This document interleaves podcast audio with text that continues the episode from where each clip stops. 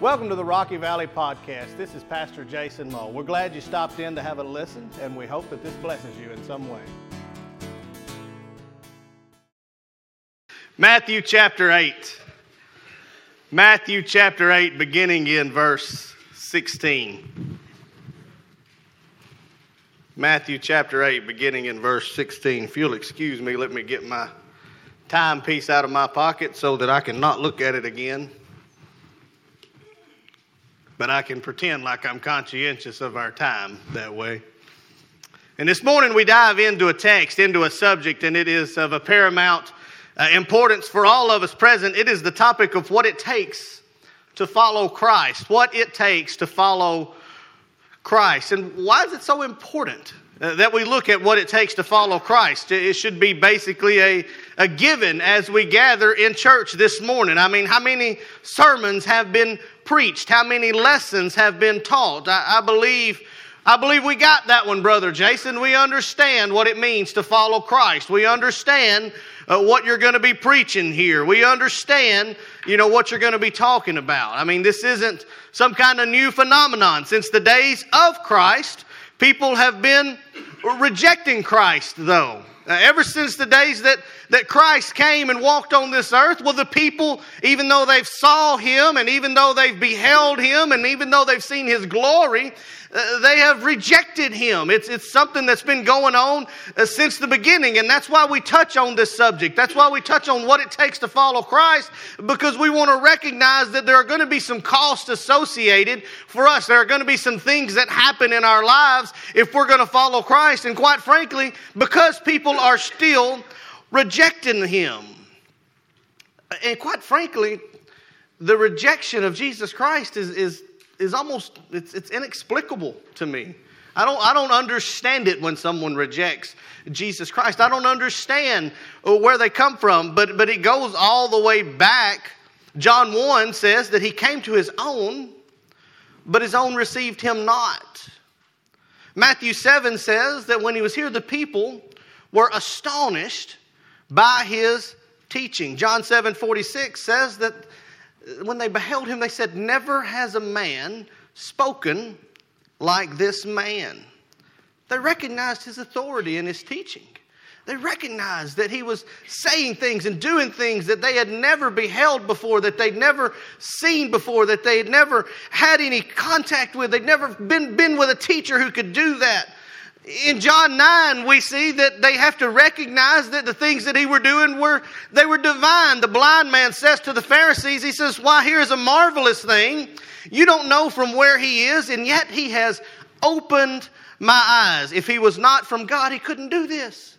They acknowledged his teaching was supernatural. They acknowledged his healing was divine. In Luke 8, we see that they say that his power is accepted when they say to him, uh, What kind of man is this that he commands the wind and the rain and even the, the waves listen to him? They acknowledge that his power was supernatural, his teaching was supernatural. His healing was divine. They, they were fed by him by a few loaves and a few fish. They were healed by him. The blind men saw, the, the lepers uh, had the spots removed. All of these things happened. And so, given all of that, you would think surely to goodness, if you could see all that firsthand, that everybody would have acknowledged that Jesus Christ is Lord. And yet, the same people walking with him were the same people who would reject him and, and, free Barabbas, put Jesus on the cross. They would reject him. And so, fast forward to today.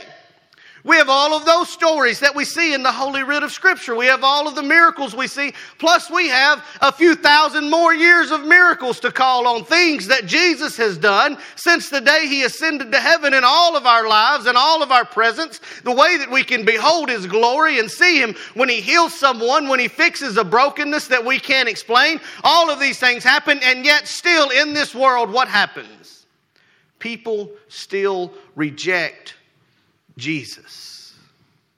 And so, as we dive in this morning, I want us to look at just three things about what it means to follow Christ. And would you please stand in honor and reverence to the reading of the holy words of our holy God from Matthew chapter 8, beginning in verse 16. And when evening had come, they brought to him many who were demon possessed. And he cast out the spirits with a word and healed all who were sick. That it might be fulfilled which was spoken by Isaiah the prophet, saying, He himself took our infirmities and bore our sicknesses. And when Jesus saw great multitudes about him, he gave a command to depart to the other side. And then a certain scribe came and said to him, Teacher, I will follow you wherever you go. And Jesus said to him, Foxes have holes Birds of the air have nests, but the Son of Man's nowhere to lay his head. Another of his disciples said to him, Lord, let me first go and bury my father. But Jesus said to him, Follow me. Let the dead bury their own. Let's pray. Father God, God, we thank you for your word. We thank you for the wisdom and the mercy and the grace. God, we thank you that we can follow you, Jesus. So, God, let us look this morning as to what it takes to follow Christ, what it means to be a believer, Lord Jesus, and, and sanctify us, draw us nearer to you, and change our lives this very morning, that we would leave differently than we arrived, Lord Jesus. God, we will never take credit for our own selves, but we will give you the praise, we will give you the honor and the glory for what you do. And all of God's people said, and you may be seated. The first thing that we're going to look at about what it takes to follow Christ is there's got to be a healing of the Savior. There's got to be a healing from the Savior, you might could say. And so here we find ourselves in this text in Matthew. We're just following the Sermon on the Mount. Matthew's chapters 5 through 7 are, are, the displays, the, the recordings of the great Sermon on the Mount that was preached by Jesus Christ. And so he preaches 5, 6, and 7 of the Gospel of Matthew from the mountaintop. He's preaching this sermon. He comes down from that Sermon on the Mount, and we see three miracles chronicled. First, we see that he touches the leper. Now, just the fact that he healed the leper, he could have spoken him healed, but he touches the leper. He's showing everyone that this man is going to be healed. He's able to be touched. So he, he restores this leper on his way down. And then it says that a centurion comes to him and ask him to heal his servant and jesus does that from a distance he just he heals him in that moment even though he hasn't touched him peter's mother-in-law lay with a fever and Jesus goes to Peter's mother in law and he heals her. And as Jesus accomplishes these things, he's just preached a sermon on the mount. He's, he's spoken like no one has ever heard a preacher preach, no one has ever heard a teacher teach. He has been healing the sick before that time, he has been healing the sick since that time. And my friends, don't you know that if that's going on, even today, if we hear of something going on and we hear of something amazing happening and there's a, a teacher that's teaching like no one has ever heard. There's a singer that sings like no one has ever heard sing. People start to come to hear about it, don't they? People start to come in throngs, and, and it's no different as what's happening here. The people have heard that Jesus is a divine healer. They've heard that he is an amazing preacher, and so they're coming, and they're coming in throngs, and they're bringing their sick. The people who had been sick for some time, and they didn't know how else they were going to be healed. And so it says that he has the people come to him and they bring the throngs of people. Now, Jesus has just preached and he's bound to be tired, but what does it say that Jesus does? It says they brought to him many who were demon possessed and he cast out the spirits without a word. And he did what? He healed all who were sick. And so, even though he had just preached an amazing sermon, even though he had healed so many people, even though he could have done any number of things, Jesus, even though they're not really coming to, to say, you know, what's your explanation of that Sermon on the Mount? What could you give me a commentary on those words that you spoke? Jesus heals them all. And so let's think about that just a moment.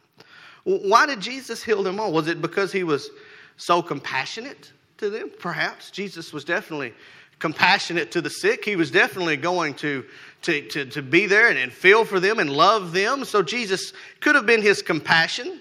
But I think if we look at verse 17, we start to see a glimpse into what Jesus is really doing here as he heals them from their earthly sicknesses. He's starting to give us kind of a, a glimpse into his kingdom that is to come. Look at verse 17.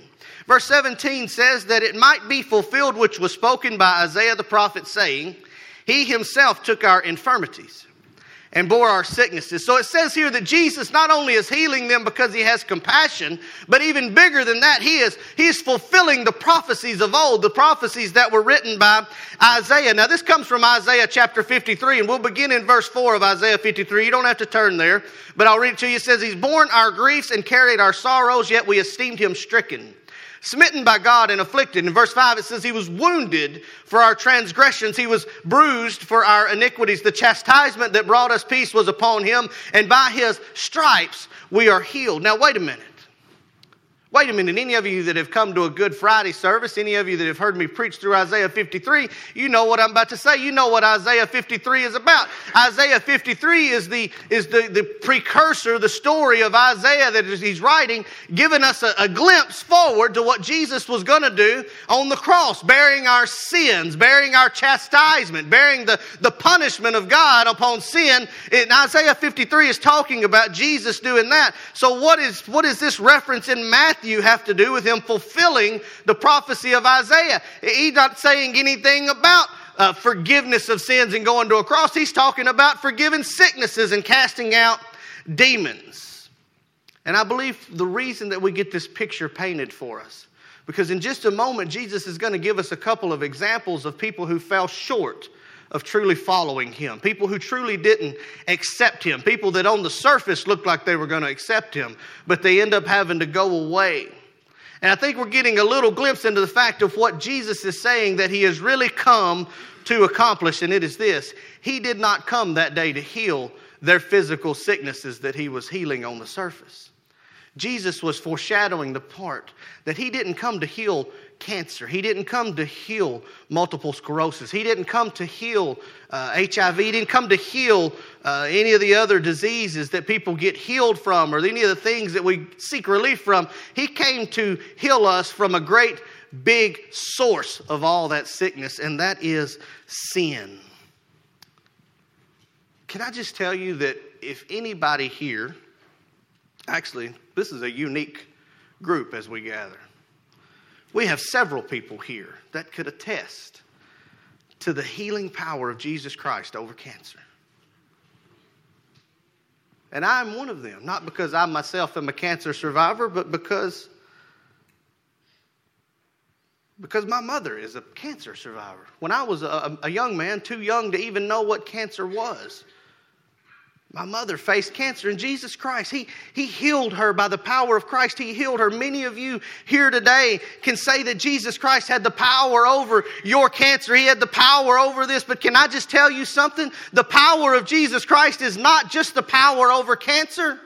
That has nothing to do with why he came. If he never healed a single person from the one part of cancer, if he never did that, he would still be an almighty God. If he healed everybody from cancer, that wouldn't be where it stopped with the power of Jesus. His power is not over the single diseases that we see manifested in our lives. His power is not over any which way we see this thing uh, manifest itself in our life. Jesus Christ came and he bore our sickness when he went to a tree.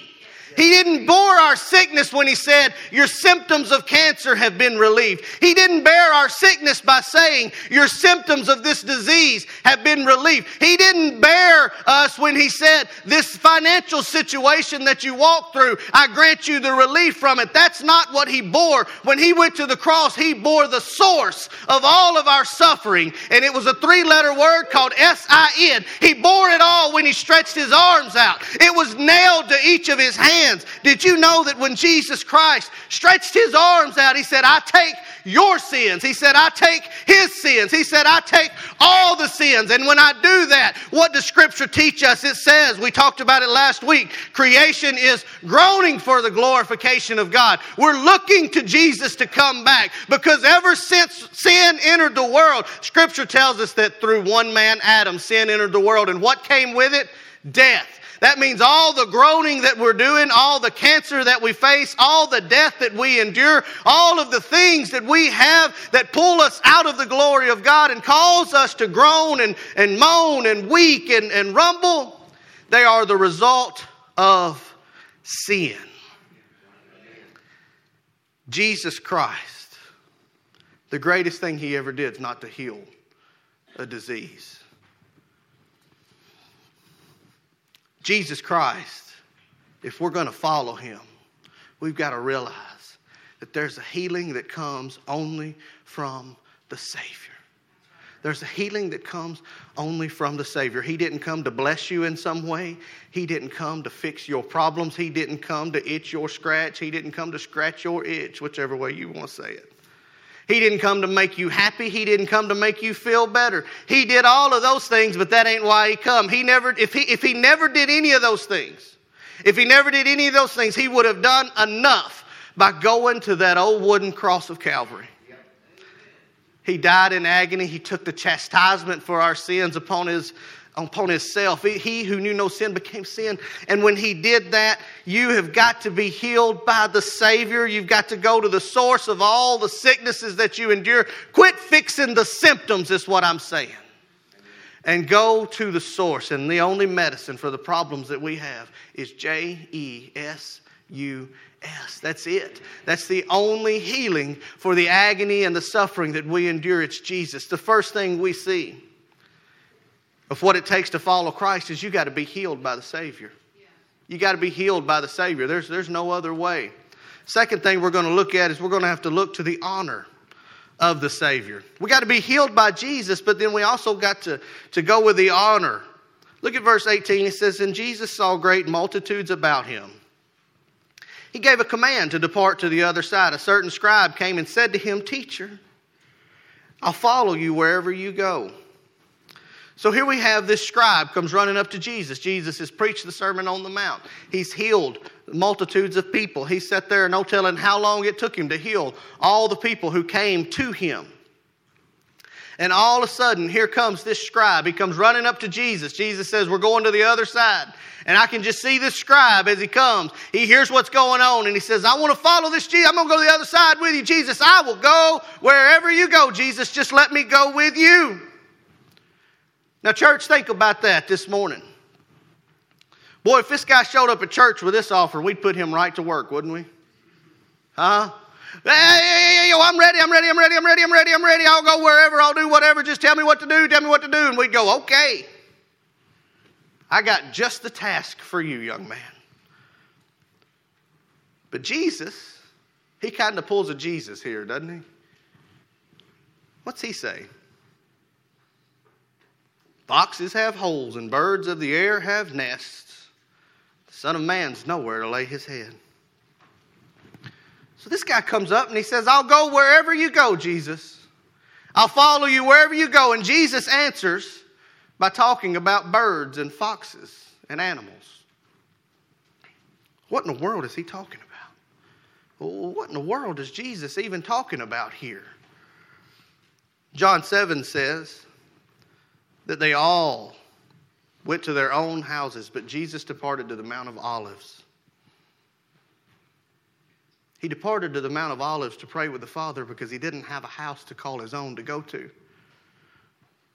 All the others, they went to their houses.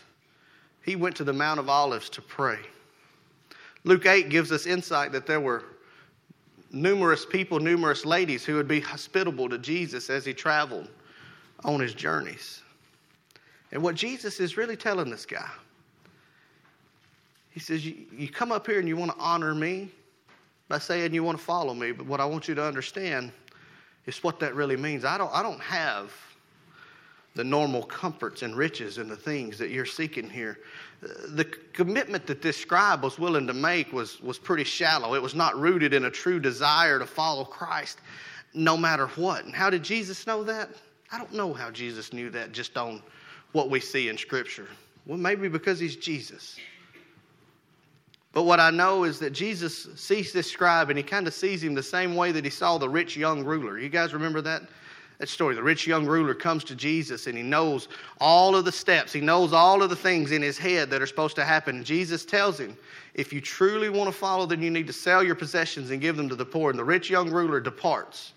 It says he's saddened because he had many possessions. So he was, he was stuck on his things that he had here. And Jesus knew that when the guy came up to him. Here, the scribe's in the, the same thing. And sort of what the, the scribe is, is showing us here is that he has a lot of things in his life and he really wants to add Jesus to those things, kind of. He kind of wants this commitment where he gets the things of Jesus along with the things that he have. He kind of wants to enhance his life in that fashion. I have all this and I'd like to add this teacher who can heal people. I'd like to put this healing, teaching, amazing Jesus in my back pocket and hang on to him so that when I need him, I can come out of the things that I have in my own comforts and I can rub my magic Jesus genie bottle and get Jesus to come out and fix the things that I want. Jesus does something when he says,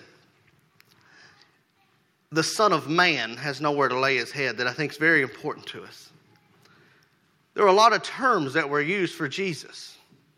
Son of God is one that he could have used and been completely accurate. But that was a showing of deity and sovereignty and high standing. And when Jesus says Son of Man, he's kind of given us a symbolism of his humiliation, of his not, not taking on the honor that he deserved, but instead making himself lowly. Son of Man is the term that's used to describe the Jesus who, while he was fully God, humiliated himself to come and be fully man so that we might have salvation and be reconciled to a holy God. And so he says, as Son of Man, as this lowly one who has taken on creation, I don't even have a place to call my own to lay my head at night. I have humiliated myself and made myself low enough that even the wild animals even the wild animals, they know where they're going to lay their head at night, but the Son of Man, he has no place to call his own. The birds have nests, the foxes have dens, but I don't have any of that. And what Jesus is trying to point out with this is that if we're going to say that we're going to commit to Christ the way that that scribe was saying with his lips that he was going to commit to Christ, we've got to realize that there's a cost associated, and it means that Jesus has got to be our number one, no matter what, always. And we have to lay aside the esteems of the things that we so love. Jesus was looking for a total commitment, not a sometimes commitment, not a Sunday morning commitment, not a Wednesday night commitment, a total commitment if he was going to follow him. So, what is commitment? Commitment is doing what you said you were going to do long after the time in which you said it has passed. Think about that just for a minute. Commitment is doing what you said you were going to do long after the time in which you said it has passed. Anybody can stop smoking when they run out of cigarettes. Anybody can quit drinking Cokes when they just finished their last soda pop. Anybody can commit to doing something when they're in the mood to commit to doing that. The scribe is in the mood to commit to Christ. Why? Because he's just seen what Christ can do. He's not committing to the lordship of Christ, he's committing to the things that Jesus can do. Anybody, anybody can commit to following Christ at youth camp. Anybody can commit to following Christ at the greatest revival they've ever been to. Anybody can commit to following Christ when everything's going well. Anybody can commit to following Christ when everything is rolling in a good standing and everything is, is good to go. But how will we follow Christ when things start to fall apart? How will we depend on Christ for everything when things start to go this way? Is that when we'll test our faith and we'll show our faithfulness to Jesus Christ, or will we be like the scribe and go our own way? Because we don't see anything else mentioned about this scribe. He doesn't have his name mentioned. He doesn't, somewhere between verse 20 and 21, he just kind of disappears, doesn't he? So he didn't really have that commitment to Christ. So, first, we see the healing of the Savior. Second, we see the honor of the Savior. And let us look quickly as we close at the humility of the Savior the humility of the Savior. Another of the disciples said to him, Lord, let me go first, bury my father. But Jesus said to him, Follow me. Let the dead bury their dead. Now, this last scribe he wanted the, uh, the personal riches that came along with Jesus. What do you mean? He says he wanted to bury his dead. It, it, seems like a simple enough request, doesn't it? The man comes, he says, I think I'll follow you, Christ. I'd like to go with you, Christ. I would, I would definitely do that. I want to be one of your disciples, but let me go bury my father first. And that seems logical because we think, simply enough, in our terms that we use now, to bury our father would mean that his father is, is laying dead and he's got to go to the funeral. He's got to go do the, the honorable thing and have the funeral service for his father. And we can relate to that. I mean, even Brother Jason wouldn't say anything to me if I missed service for that one. Surely that's okay for us to do. And Jesus starts to seem harsh, doesn't he? Because he doesn't respond by saying, Okay, well, go ahead and come see me after the funeral. He says, Follow me, let the dead bury their own. You follow me now if you're going to follow me. You leave the dead to bury their own. But it's not really harsh if you unpack this just a little bit, and we'll do this really quickly. The guy says, Let me bury my father. And in this culture, there would have been a lot of, of information that he was given in that. One, to bury one's parents, to bury one's parents would have been the last thing that a honorable child would have needed to do in order to receive their inheritance. So follow me. Upon the death of his father, his inheritance would not have been his. His inheritance would not have been his until he had done the honorable duty of laying his father to rest. And if he didn't, his inheritance would pass to the next person in line for it. And so when he says, Let me first go and bury my father, he's not referencing the fact that his father is already dead.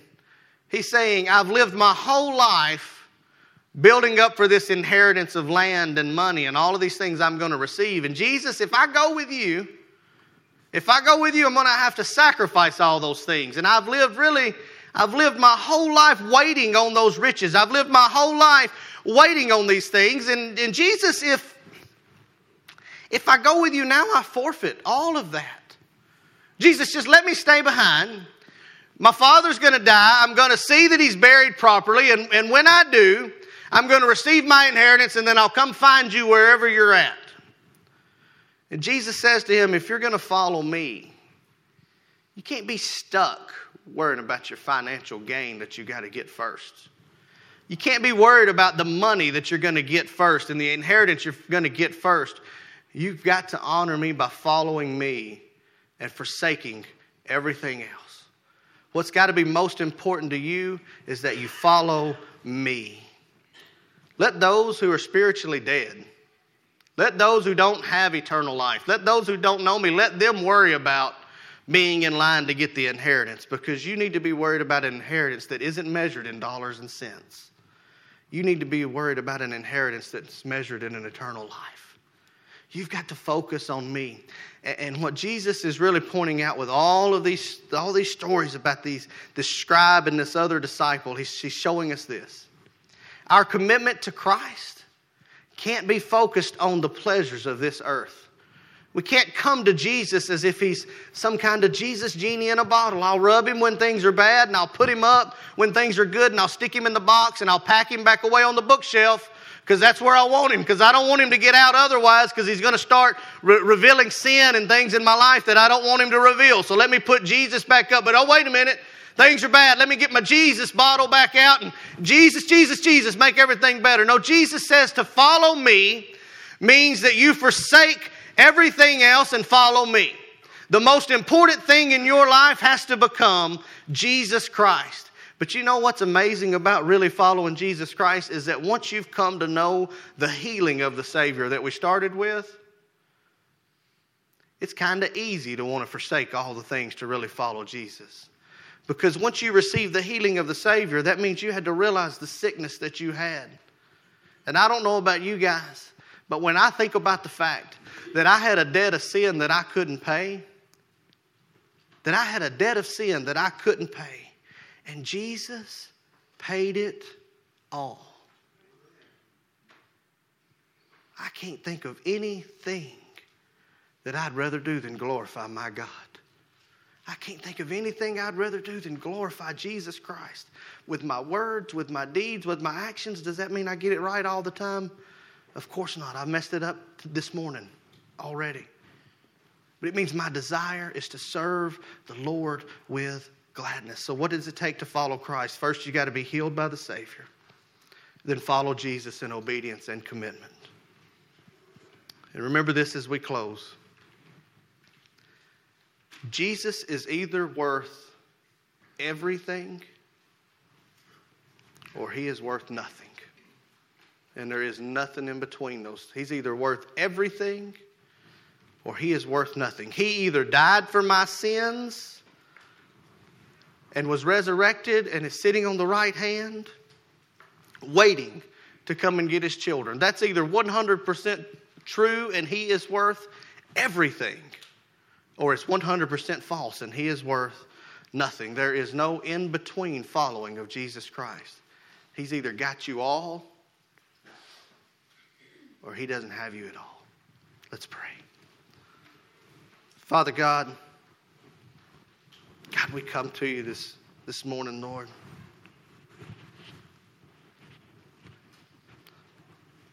And we thank you.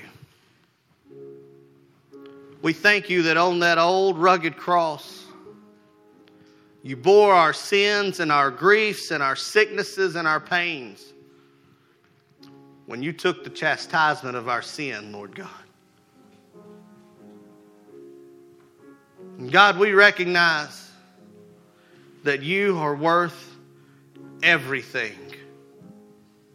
And so, God, somewhere in this house, there's someone here who's holding back, Lord, who's not giving you everything. They, they've got sin in their life, they've got a, a scattered relationship in their life. There's something going on that's holding them back from worshiping you and giving you their all.